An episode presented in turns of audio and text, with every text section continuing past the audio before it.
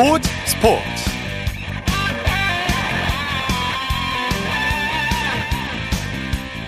여러분 안녕하십니까? 아나운서 이창진입니다. 어제 개막한 2023 시즌 프로 축구 열기가 뜨겁습니다. 승강제가 도입된 2013년 이후 개막 라운드 최다 관중 신기록을 기록하면서 흥행을 예고하고 있는데요. 특히 2018 시즌부터는 유료 관중만 관중 수로 집계하고 있어서 더 의미가 큰데요. 열린 그 카타르 월드컵이 올 시즌 K리그에 대한 관심을 크게 끌어올린 듯 합니다. 선수들은 명승부로 팬들의 성원에 보답하고 있는데요. 일요일 스포츠 스포츠 먼저 프로축구 소식으로 시작하겠습니다. 중앙일보의 김지한 기자와 함께합니다. 안녕하세요. 네, 안녕하세요. 자, 오늘 열린 K리그 1 경기부터 살펴보죠. 포항이 네. 대구와의 홈 경기에서 아주 치열한 접전 끝에 극적인 역전승을 거뒀어요. 네, 포항 스틸러스가 홈에서 열린 개막전에서 아, 막판까지 치열한 접전을 펼친 끝에 대구 FC에 짜릿한 역전승을 거뒀습니다. 포항 스틸라드, 스틸야드에서 열린 K리그 1 개막전 경기에서 포항이 대구에게 3대 2로 어, 역전승을 거뒀는데요. 먼저 앞서간 건 대구입니다. 전반 29분에 고재현 선수가 헤더골로 앞서갔는데요. 이어서 포항이 전반 45분에 정재희 선수가 문전 논스톱 슈팅으로 승부의 균형을 맞췄습니다. 이어서 후반 19분에는 대구가 포항 김인성 선수의 파울로 얻어낸 페널티킥을 세징야 선수가 성공시키면서 다시 앞서 나가는데요. 네. 여기서 포항의 어, 승부수가 나왔습니다. 후반 32분에 제카 대신 투입된 이호재 선수가 말 그대로 신의 한 수 역할을 해냈는데요. 예. 후반 40분에 이호재 선수가 오른발 슈팅으로 침착하게 마무리를 지으면서 동점을 만들었고요. 이어서 후반 45분에 페널티 아크 오른쪽에서 기습적인 오른발 중거리 슈팅으로 대역전승에 성공을 했습니다. 예. 어, 그러면서 이호재 선수 어, 이번 이 포항 포항의 어, 이제 승리에 아주 큰 역할을 하면서 올 시즌 기대감을 확 끌어올리는데 성공했습니다. 네. 자, 대전 하나시티즈는 올 시즌 K리그 1에 승격했는데 강원 FC를 꺾고 아주 기분 좋은 시즌 첫 승을 거뒀어요.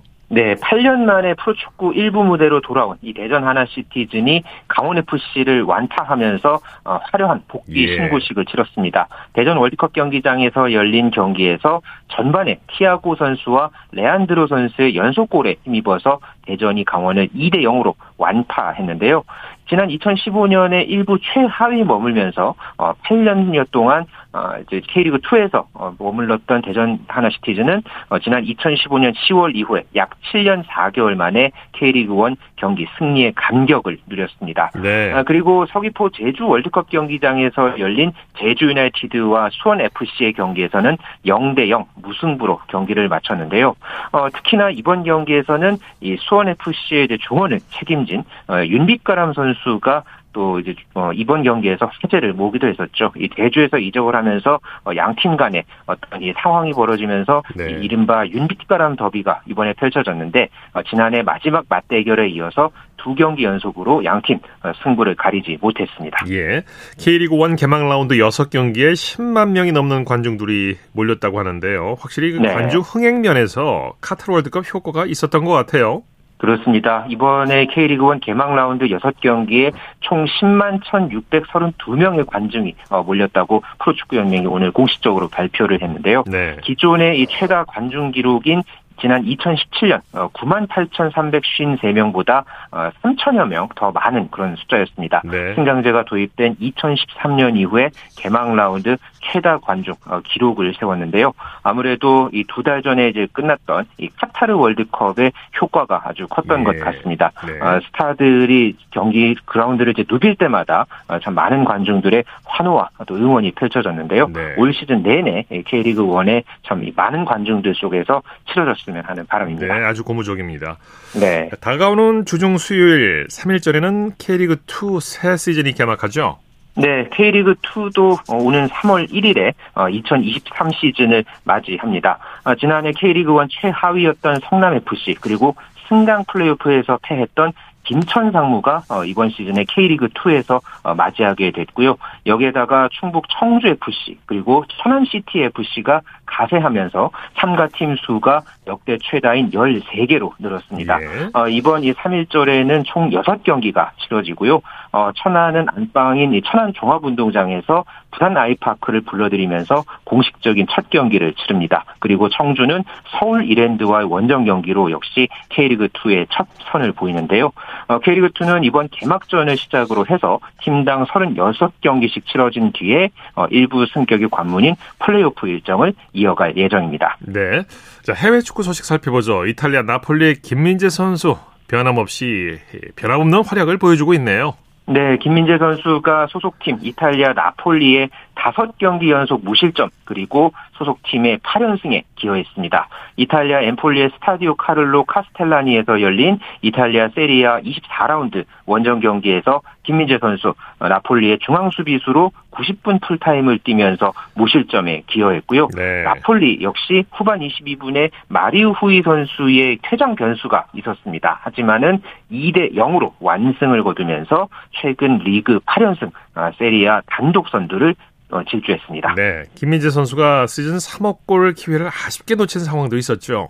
네, 참 아까운 그런 기회가 있었는데요. 전반 34분의 코너킥 상황에서 김민재 선수가 헤딩을 시도를 했는데 네. 이게 크로스바를 맞고 골라인 바로 앞에 떨어졌습니다. 예. 그러면서 아쉽게 시즌 3호 골을 어, 연결이 되지는 못했고요. 어, 그럼에도 경기 내내 김민재 선수 이런 공격적인 상황뿐만 아니라 수비에서도 통계적으로 아주 좋은 모습 보여줬습니다. 아, 통계 사이트인 후스코드닷컴에 따르면은 김민재 선수 92%의 패스 성공률을 자랑을 했고 또 공중볼 경합 두 차례 그리고 한 차례 태클에 모두 성공을 했습니다. 네. 그러면서 김민재 선수 팀에서 세 번째로 높은 7.2점의 어, 평점을 받았습니다. 네. 스페인 마요르카의 이강인 선수는 에스파뇰과의 리그 경기에 풀타임 활약했죠. 네, 이번 경기에서 두 경기 연속 공격 포인트를 노렸던 마요르카의 이강인 선수, 어, 프리메라리가 에스파뇰과의 원정 경기에 왼쪽 미드필더로 선발 출장을 해서 풀타임 활약했습니다. 네. 특히나 공격적인 크로스가 돋보였는데요. 어, 이강인 선수 이번 경기에서 무려 11차례나 아, 크로스를 올렸습니다. 여기에다가 전반 15분에는 강력한 왼발 슈팅으로 연결을 해서 에스파뇰의 골문을 두드리기도 했는데요. 하지만은 공격 포인트를 기록하지는 못했고요. 어, 소속팀 마요르카 역시 1대 2로 패하면서 승점 31점을 그대로 유지를 하고 프리메라리가 8위에 자리했습니다. 네. 그리스 올림피아코스의 황인범 선수도 리그 경기에 풀타임 뛰었죠? 네, 황인범 선수도 어 이제 그리스 수페르리가 엘라다 24라운드 홈 경기 어, 파나티나이코스와의 경기에 선발 출장해서 90분 풀타임을 뛰었습니다. 아, 특히 후반 17분에는 이 상대의 역습 상황에서 상대 선수를 막아서기 위해서 태클을 시도하다가 어, 황인범 선수가 경고를 받기도 했는데요. 어, 이렇게 투지 넘치는 플레이를 했습니다만은 아쉽게 공격 포인트를 기록하지는 못했고요. 소속팀 올림피아코스 역시 파나티나이코스와 0대 0 무승부를 거두면서 3위를 지켰습니다. 네. 자, 잠시 후 10시 30분부터 프리미어리그 토트넘과 첼시의 경기가 열리는데 손흥민 선수가 출전을 준비하고 있죠? 네, 잠시 후 밤 10시 30분부터 프리미어리그 25라운드 경기 토트넘 하스퍼와 첼시의 경기가 예정돼 있습니다. 네. 어, 직전 경기에서 골을 터뜨렸던 토트넘의 손흥민 선수 역시 기대하고 있는 그런 경기인데요. 첼시가 이번 시즌에 참 부진한 그런 어떤 네. 성적을 내고 있죠. 최근 14경기에서 2승 4무 8패 예. 그치고 있는 이 첼시를 상대로 해서 토트넘이 최근 첼시전 아주 약했던 그런 어떤 모습을 과연 끊을지 주목됩니다. 네. 이 토트넘이 최근에 첼시를 상대로 8경기 연속 어, 무승을 기록을 하고 있었는데요. 손흥민 선수 역시 지난 2018년 11월 이후에 이 첼시를 상대로 해서 골이 없었기 때문에 네. 아, 지난 이 직전 경기에서 넣었던 골에 이어서 예, 첼시를 상대로 해서 또 몰아치기의 가능성을 보여줄지 기대됩니다. 네, 치열한 접전 불꽃 튀는 승부가 예상이 되는데 손흥민, 손흥민 선수가 이번 경기에서 개인 통산 100호 골을 채울지도 관심이에요. 네, 지난 웨스트햄과의 경기에서 손흥민 선수가 프리미어리그 개인 통산 98호 어, 골을 기록을 했었죠. 어, 이번 경기에서 멀티골을 기록을 한다면은 아시아 선수 최초로 프리미어리그 100호 골이라는 금자탑을 쌓게 되는데요. 예. 특히나 이번 경기에서 손흥민 선수가 한 그 신발 전문 아티스트가 제작을 한 이 custom 축구화를 신고 또 의미 있는 기록을 세울지도 어, 주목받고 있습니다. 네. 이 축구화는 이 한쪽에 태극기 디자인, 다른 한쪽에는 이 손흥민 손흥민 선수의 상징적인 골 세리머니죠. 찰칵 세리머니 포즈가 담겨 있었는데요. 의미 있는 축구화를 신고 또 의미 있는 그런 득점 기록을 어, 이번 첼시전에서 손흥민 선수가 보여줄지 주목해 보겠습니다. 네, 오늘 멀티골로 백호콜 축포를 쏘아 올리기를 기대해 보겠습니다. 소식 감사합니다. 네, 감사합니다. 축구 소식 중앙일보의 김지한 기자와 살펴봤고요. 이어서 프로배구 소식 전해드립니다. 스포츠 동아의 강산 기자와 함께합니다. 안녕하세요. 네, 안녕하세요. 오늘 장충체육관에서 열린 흥국생명과 GS칼텍스의 경기, 경기 시작 전부터 화제가 됐죠? 그렇습니다. 오늘 여자부 경기는 예매가 시작하기 무섭게 매진이 되면서 일찍부터 큰 관심을 모았는데요. 네. 3,331장 좌석이 모두 팔려나갔고요. 경기장에 모인 팬들은 좋아하는 선수의 이름을 크게 부르면서 코트에서 눈을 떼지 못했습니다. 네. 자, 오늘 경기 GS칼텍스가 흥국생명을 상대로 짜릿한 역전승을 거뒀어요. 그렇습니다. 오늘 경기에서는 GS 칼텍스가 흥국생명을 3대 2로 꺾고 6위에서 5위로 올라섰습니다. 예. 흥국생명은 3연승을 마감했지만 승점 한 점을 추가하면서 2위 현대건설과 승점 차를 6점으로 벌렸습니다. 네. GS칼텍스가 흥국생명의 천적임을 보여줬던 그런 경기였어요. 사실 양 팀이 올 시즌에 정규 시즌에 6차례 맞대결을 모두 네. 마쳤는데요. 3승 3패 동률에 네. 3차례 풀세트 접전을 벌였을 정도로 치열했습니다. 네. 오늘은 GS 칼텍스가 위기를 딛고 승리를 따냈는데요. 이 3세트를 내리 2점 차로 넘겨주면서도 4세트와 5세트 모두 집중력을 보여주면서 값진 승리를 따낼 수가 있었습니다. 네. 이 모마와 강소휘 선수의 공격력이 대폭발했죠, 오늘. 아, 오늘 두 선수가 정말 좋았는데요. 네. 모마 선수는 블로킹 3개와 서브 2개 포함 37점을 올리면서 맹활약을 펼쳤고요. 20석점을 따낸 강소희와 18점을 올린 권민지의 활약도 좋았습니다. 네. 흥국생명은 수비도 흔들리고 공격도 좀 불안했어요. 그렇습니다. 오늘 아무래도 리시브 범실 3개를 저지르는 등 좀 연결 과정이 매끄럽지 못했습니다. 네. 사실 이 마르첼로 아본단자 감독의 스타일에 녹아들기 위해서는 분명히 시행착오를 거쳐야 하기 때문에 선수들이 오늘 5세트 긴 실전을 뛴 것은 또 다른 수확이라고 볼 수가 있겠습니다. 네. 오늘이 김연경 선수 생일이라고 하던데 조금 개인적으로 아쉬웠을 것 같아요. 그렇습니다. 사실 오늘 김연경 선수 생일이다 보니 경기장에는 정말 많은 팬들의 다양한 플래카드가 경기장을 수놓았었는데요. 예. 그래서 김연경 선수도 더더욱 승리로 보답하고 싶었을 텐데 그러지 못해서 조금 아쉬움이 남을 수 있겠습니다. 네. 남자부에서는 한국전력이 삼성화재를 꺾고 3위를 탈환했네요. 그렇습니다. 한국전력은 오늘 수원에서 삼성화재를 3대 0으로 완파하고 승점 47점이 되면서 단독 3위로 올라섰습니다. 네. 한국전력이 높이에서 삼성화재를 압도했죠. 네, 말씀하신 대로 오늘 한국전력은 블로킹에서 13대 3으로 삼성화재를 압도했고요. 공격 득점도 44대 35로 앞서면서 한결 편안하게 경기를 운영할 수가 있었습니다. 네. 선수들 간의 호흡도 아주 좋았는데 특히 타이스 선수의 활약이 좋았어요. 아, 오늘 정말 공격 효율이 엄청났습니다. 타이스 선수가 블로킹 4개 포함 22점에 77.3%의 공격 성공률을 기록했고요. 임성진 선수가 또 열석 점에 68.8%, 신영석 선수도 블로킹 3개 포함 11점을 올리면서 삼각편대가 완벽하게 수레바퀴가 돌아갔습니다. 네. 한국전력의 권영민 감독 승리 비결을 휴식이라고 했네요. 그렇습니다. 좀 계속된 순위 싸움에 선수들이 지치고 집중력이 떨어질 수밖에 없었기 때문에 권영민 감독은 훈련 대신 휴식을 준 게 주요했다고 밝혔는데요. 실제로 오늘 코트를 밟은 선수들이 모두 에너지 레벨이 한층 올라간 느낌을 받았습니다. 네. 자, 이 각 팀이 이제 본백을 향한 그 순위 싸움이 아주 치열해지고 있는데 순위 한번 살펴볼까요? 네, 남자부부터 살펴보죠. 선두 대한항공이 승점 65점이고요. 승점 64점의 현대캐피탈이 뒤를 바짝 쫓고 있습니다. 승점 47점의 한국전력과 44점의 우리카드, 41점의 OK금융그룹, 35점의 KB손해보험이 3위부터 6위까지 형성하고 있고요. 삼성화재가 승점 28점으로 10위입니다. 여자부도 역시 치열한데요. 승점 70점의 흥국생명이 선두고요. 64점의 현대건설이 2위입니다. 49점의 인삼공사와 48점의 도로공사 3위와 4위고요. 네. 나란히 41점인 GS칼텍스와 기업은행이 승 세트 득실 차이로 5위와 6위, 승점 11점의 페퍼저축은행이 최하위인 7위입니다. 네, 소식 감사합니다. 고맙습니다. 프로배구 소식 스포츠 동아의 강산 기자와 함께했습니다.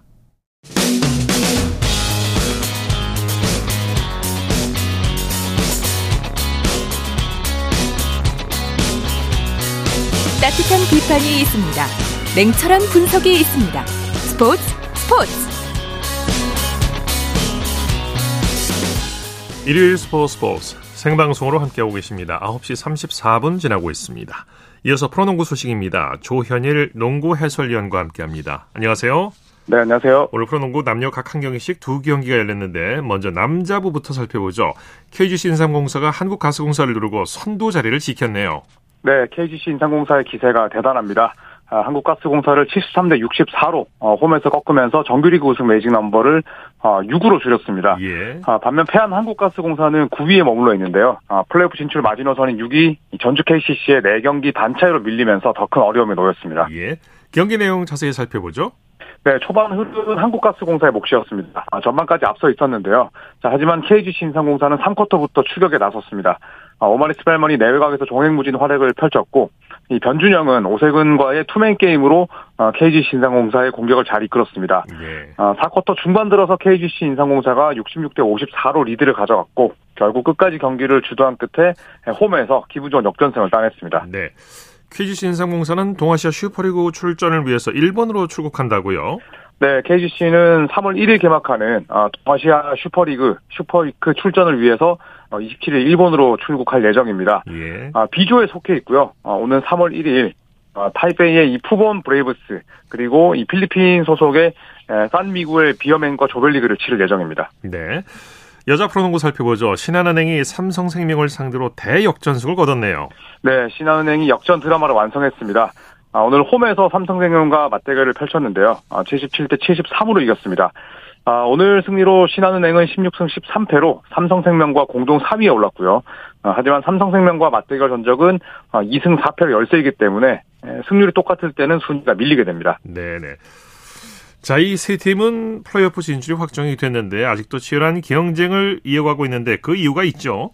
네, 그렇습니다. 이 1위 우리은행과 만나는 4위를 피하기 위해서 어, 세 팀이 플레이오프 진출이 확정됐음에도 불구하고 사력을 다하고 있습니다. 어, 오늘 신한은행은 이 승리로 공동 3위로 도약했지만 BNK썸과 삼성생명과 상대 전적 모두 열세에 놓여 있습니다. 네. 자력으로 2위를 확정할 수 없다는 뜻인데요.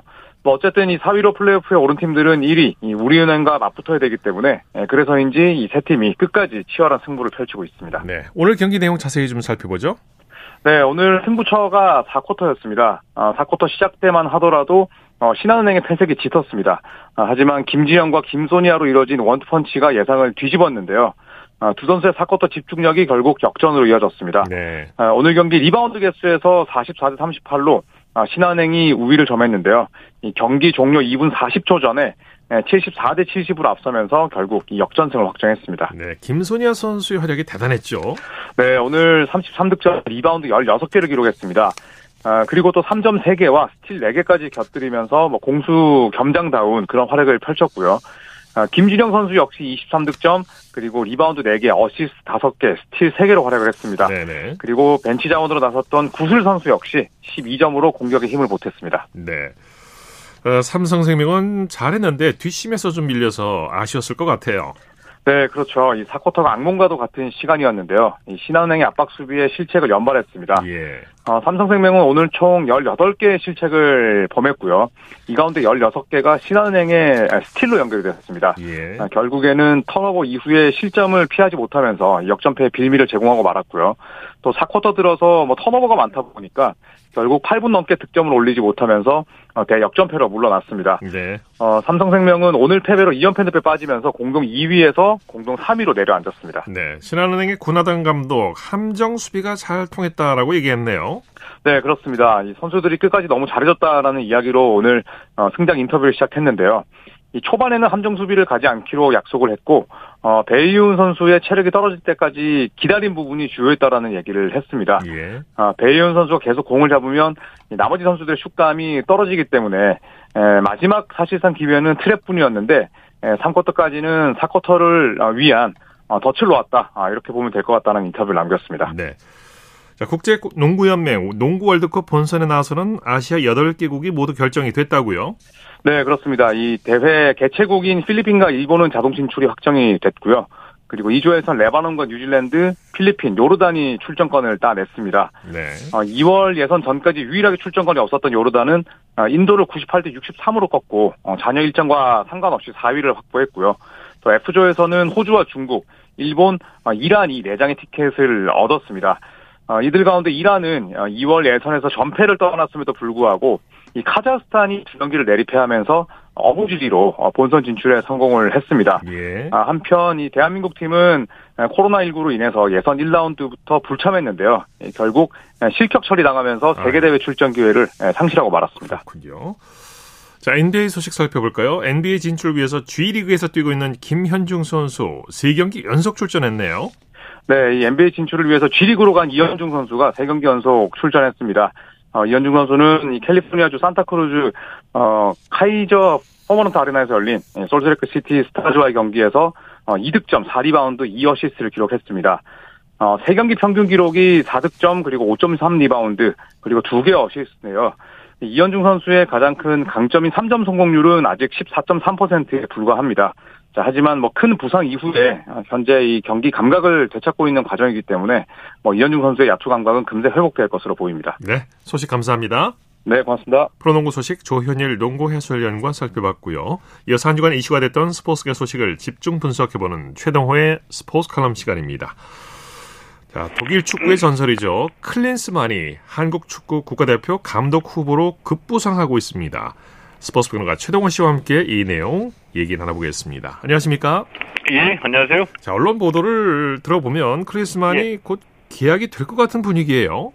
어, 예, 그런 분위기죠. 뭐 다음 주 중에 다시 만나서 협상을 다시 시작한다라는 얘기까지 나왔거든요. 네. 어, 지난 22일이었습니다. 이 독일 언론에서 먼저 이 클린스만이 어, 대한축구협회와 협상 중이다라는 보도가 나왔고요. 네. 네. 이 보도를 근거로 해서 이제 국내 언론이 일제히 클린스만과 대한축구협회의 협상을 보도를 했습니다. 이렇게 예. 되면서 이 클란- 클린스만이 이 갑작스럽게 이제 차기 대표팀 감독 후보로 급부상하게 된 거죠. 네, 네. 어, 현재 이 클린스만하고 대한축구협회가 계약 기간과 연봉, 어, 코칭 스태프 구성 같은 핵심적인 사안에 합의를 봤다. 세부적으로 조율할 어, 사안만 남아 있다라는 보도까지 나오고 있기 때문에 어, 어쩌면 이곧 계약 체결 소식이 전해질 수도 있을 것 같습니다. 분위기가 좀 기울어지는 느낌인데요. 예. 이 클린스만 하면 뭐 어, 따로 설명이 필요 없는 독일의 축구 스타였는데 1994년 미국 월드컵에서는 우리 대표팀을 상대로 두 골을 몰아넣기도 했죠. 어, 예, 그랬죠. 이 클린스만은 A매치 108경기에서 46골을 기록했고요. 자, 이 선수 경력의 정점은 이 1990년 이탈리아 월드컵이었는데 이때 이세 골을 기록하면서 어, 독일의 우승을 이끌기도 했습니다. 예. 어, 그리고 1994년 미국 월드컵에서 독일이 우리와 같은 조였었거든요. 이 조별리그에서 클린스만이 두 골을 몰아넣었죠. 예. 이 경기도 명승부였는데 우리가 어 0대 2, 0, 어, 0대 3까지 몰리다가 이 황선웅, 홍명부의 골로 2대 3까지 쫓아갔거든요. 그때 그 두 선수의 세레모니가 다 기억이 납니다, 지금. 아, 예, 그렇죠. 이게, 이 홍명보 감독의 골 세레머니 지금도 이제 기억나는데, 네. 이 골 넣고 난 뒤에 정말 무표정한 얼굴이었거든요. 네, 네. 예, 무표정한 얼굴로 담담하게 한 손 높이 들었던 이 홍명보 감독의 세레머니가 생각나는 그런 경기이기도 하겠죠. 네. 황선홍 선수는 오른쪽 어깨를 그냥 예. 이 클린스만 감독이 대단한 게 선수로서도 그렇지만은 감독으로서도 월드컵에서 주목할 만한 성적을 기록했죠. 어, 예, 그렇습니다. 2006년 독일 월드컵에서 이 독일 대표팀 감독으로 3위를 기록했고요. 네. 2014년 브라질 월드컵에서는 미국을 16강에 올려놓기도 했습니다. 네. 어, 그 다음에 이 분데스리가에서 바이에른 민헨 또 헤르타 베를린 감독을 거쳤고요. 2020년 헤르타 베를린에서 3개월 만에 사임하고 난 뒤에 현재까지는 팀을 맡지 못하고 있는 거죠. 네, 선수 시절의 명성에 비하면 감독으로서는 조금 선수 시절보다 못한 것 같은데 독일 언론에서는 클린스만의 감독을 부정적으로 평가하기도 했다고 하죠. 어, 예, 그렇습니다. 독일 언론에서는 이 클린스만 감독이 대한축구협회와 협상을 한다고 하니까 이제 부정적인 보도도 좀 많이 나온 게 사실입니다. 예. 어, 이 독일 언론은 이 감독으로서의 클린스만에 좀 실망이 많이 쌓여 있는 게 아닌가. 뭐 이런 생각이 들 정도이거든요. 예. 크게 보면 이 비판하는 지점은 어, 클린스만 감독은 전술이 부족하다. 선수 장악 능력이 떨어진다. 클럽팀에서 네. 거둔 성과가 없다.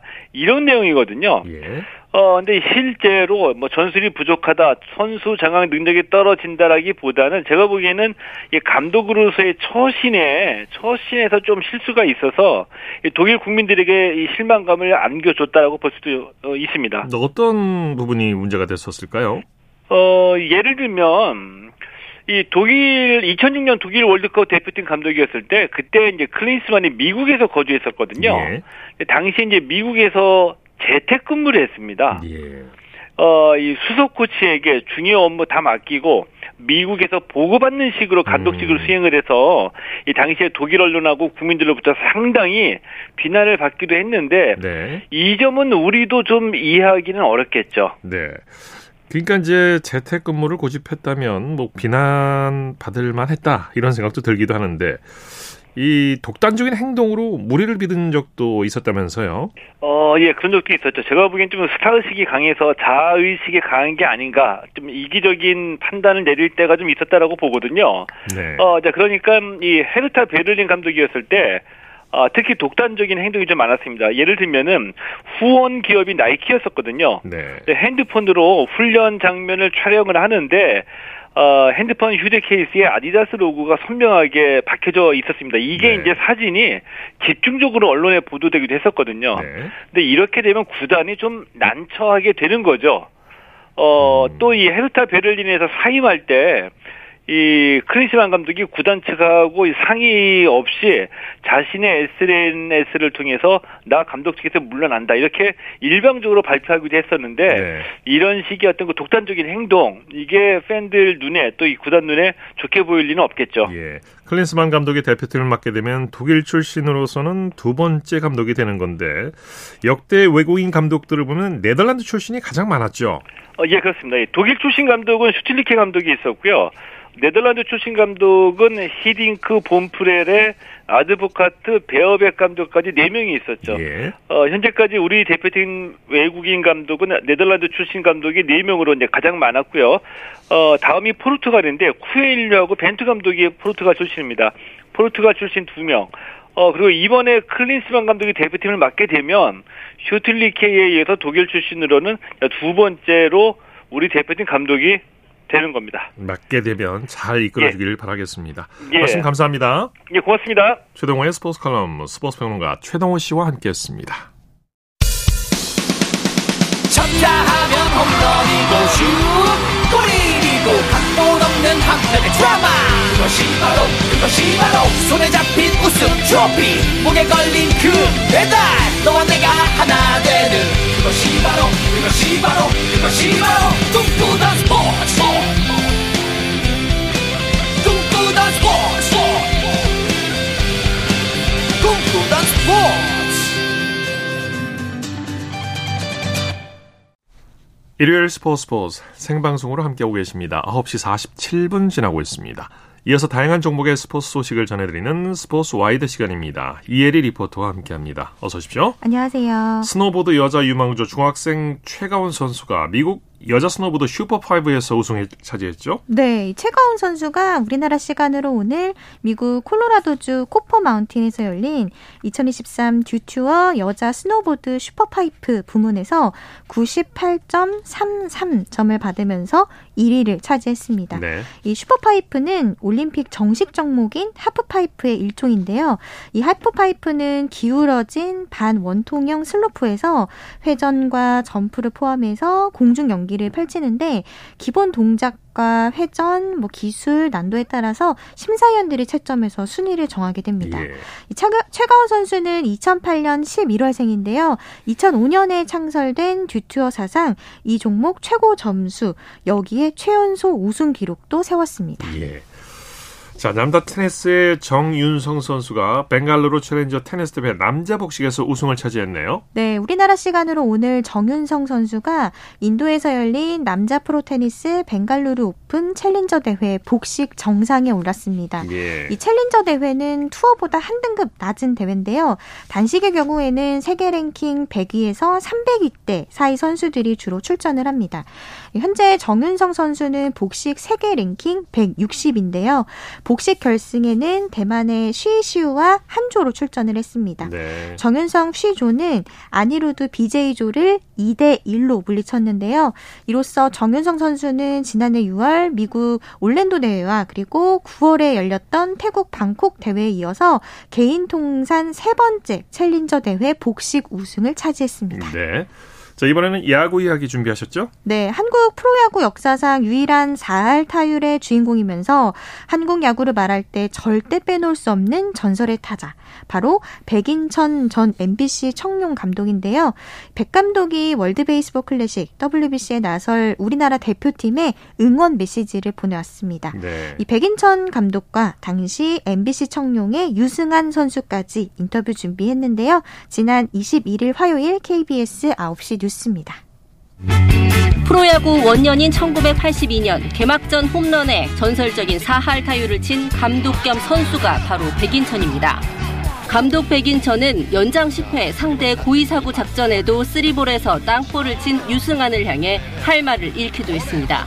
너무 놀란 거야. 어이가 없어가지고 여기 내가 결정을 지켰다는 그 욕심이 있었겠지. 아 혼났죠 나한테.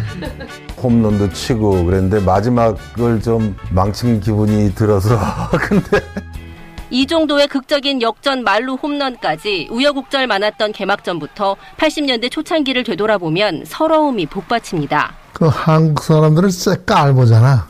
조생 그런다고. 그럼 나는 그냥 찌릿해지는 거야. 너희 나라는 프로야구도 없지 않냐 이런 얘기 가지고 그게 나한테 언제나 가슴이 아팠어요.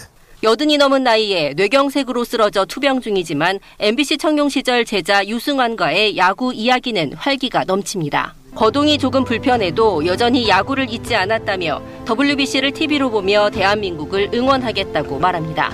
일본한테는 절대 지면 안 된다는 생각이 있으니까 한국 야구는 아시아는 물론이고 세계에서도 남발이 될 수 있다고요. KBS 뉴스 허솔지입니다. 네, 한국 야구를 빛낸 백인천 감독님 건강 하루 빨리 회복하시길 빌겠습니다. 네. 자, 신 빙속 여제 김민선 선수가 동계체전에서 MVP를 수상했네요. 네, 지난 17일부터 20일까지 열린 국내 최대 겨울 스포츠 체전인 제104회 전국 동계 체육 대회에서 스피드 스케이팅의 김민선 선수가 최우수 선수 MVP 영예를 안았습니다. 예. 이번 대회에서 김민선 선수는 스피드 스케이팅 여자 일반부 500m와 1000m 그리고 팀 추월에서 금메달을 목에 걸었는데요. 특히 500m는 37초 90 그리고 1000m는 1분 16초 35라는 이 기록을 세우면서 모두 이상화 선수의 종전 기록을 넘어서 대회 신기록을 작성했습니다. 네, 스포츠와이드 이혜리 리포터와 함께했습니다. 수고했습니다. 네, 고맙습니다.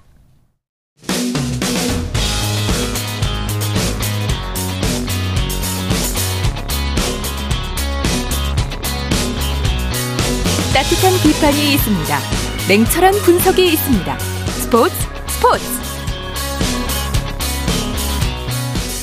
이어서 골프 소식 살펴보겠습니다. 이데일리의 주미희 기자와 함께합니다. 안녕하세요. 네, 안녕하세요. 자, 이제 LPGA 투어가 본격적으로 시작이 됐는데 작년에 이제 부상으로 고생했던 고진영 선수 이번 대회 마지막 날 아주 완벽한 경기를 펼쳤어요. 네, 고진영 선수가 오늘 태국 촌부리의 시암 컨트리 클럽에서 끝난 혼다 LPGA 타일랜드에서 한국 선수 중 가장 높은 순위인 공동 6위를 기록했습니다. 고진영 선수는 대회 마지막 날인 오늘 보기 없이 이글 1개, 버디 8개로 8언더파 64타를 몰아치면서 데일리 베스트 스코어를 작성했고요. 최종 합계 16언더파 272타를 적어냈습니다. 예. 페어웨이는 단 한 번만 놓쳤고 그린 미스도 세 번밖에 없었습니다. 또 앞서 30개로 치솟았던 퍼트 수도 오늘은 28개에 불과해 샷, 퍼트 모두 나무랄 데 없는 무결점 플레이를 펼쳤습니다. 예. 올해 처음 대회에 출전한 고진영 선수가 LPGA 투어 대회에서 톱 10을 기록한 건 작년 7월 에비앙 챔피언십 이후 무려 7개월 만입니다. 네. 고진영 선수가 작년에 손목 부상 때문에 하반기에는 경기에 제대로 참수, 어, 참가하지 못했었죠. 네, 에비앙 챔피언십 이후 시즌 말미인 11월까지 고진영 선수는 5개 대회에 출전하는 데 그쳤고요. 그마저도 컷 탈락 3번, 기권 1번 등으로 부진을 면치 못했습니다. 예. 굳건했던 세계 랭킹 1위 자리에서도 내려와 지금은 5위가 됐습니다. 그, 그래도 이번 대회에서는 무엇보다 나흘 내내 언더파를 쳤다는 게 고진영 선수의 경기력이 그래도 작년보다는 훨씬 좋아졌다는 기대감을 갖게 했습니다. 네. 나흘 내내 언더파를 기록한 것도 작년 에비앙 챔피언십 이후 처음인데요. 고진영 선수는 기다렸던 첫 대회를 잘 마무리해 감사한 마음이고 아쉬운 부분은 전혀 없었다면서 샷, 퍼팅, 정신력 모두 작년보다 좋아졌다고 소감을 밝혔습니다. 네네. 또 그러면서 그동안 얼마나 열심히 했는지는 성적이 증명한다고 생각하기 때문에 앞으로 남은 대회에서도 최선을 다하겠다고 다짐했습니다. 네네. 고진영 선수는 3월 2일 싱가포르에서 개막하는 HSBC 월드 챔피언십에서 타이틀 방어에 도전합니다. 네. 최근에 LPGA 투어에서 한국 선수들의 우승 소식이 전해지질 않고 있는데 시간이 좀 길어지네요. 네, 한국 선수들이 작년 6월 KPMG 위민스 PGA 챔피언십에서 전인지의 우승 이후 최근 18개 대회 연속 LPGA 음, 투어에서 우승하지 그렇군요. 못하고 있습니다. 네. 네, 2007년 7월부터 2008년 5월까지 27개 대회 연속 무관 이후 15년 만에 나온 최다 어, 무관 기록입니다. 거의 8개월인데요, 거의. 네. 네. 그 한국 선수들의 침체기가 좀처럼 나아질 기미가 보이지 않는 가운데 이번 대회 우승은 최종 합계 22언더파를 기록한 미국의 릴리아 부가 차지했습니다. 부는 3라운드까지 6타차 4위였지만 오늘 버디만 8개를 몰아쳐 역전 우승을 달성했습니다. 네. LPGA 투어 첫 우승 기록입니다. 또 한국 기업의 후원을 받고 작년에 한국 대회에도 몇 차례 출전해서 낯익은 태국 신예 나타크리타 웡타 위랍은 3라운드까지 4타차 단독 선두를 달리면서 돌풍을 예고했었는데요. 최종 라운드에서 우승 압박감을 이겨내지 못했습니다. 예. 300야드를 때려내는 장타가 계속 흔들리기 시작하면서 한타를 줄이는데 그쳤고 결국 준우승에 만족해야 했습니다. 예. PGA 투어에서는 안병훈 선수가 선전하고 있네요. 시즌 두 번째 톱10 진입에 청신호가 켜졌죠? 네, 안병훈 선수는 미국 플로리다주 팜비치 가든스의 PGA 내셔널 챔피언 코스에서 열린 혼다 클래식 3라운드에서 세 타를 줄였고요.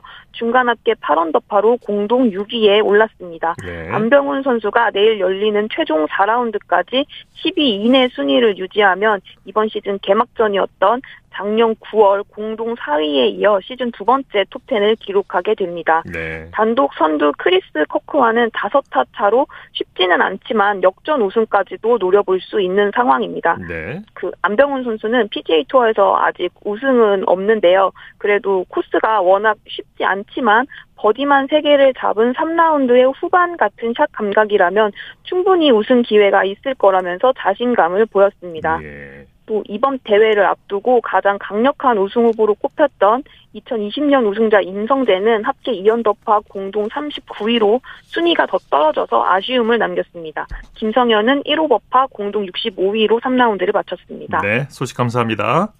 감사합니다. 골프 소식 이데일리의 주미희 기자와 함께했습니다. 스포츠 단신 전해드립니다. 2023 민속씨름 문경 장사씨름 대회에서 영암군 민속씨름단의 최송환 선수가 한라급 정상에 올랐습니다. 자신의 11번째 한라장사 타이틀입니다.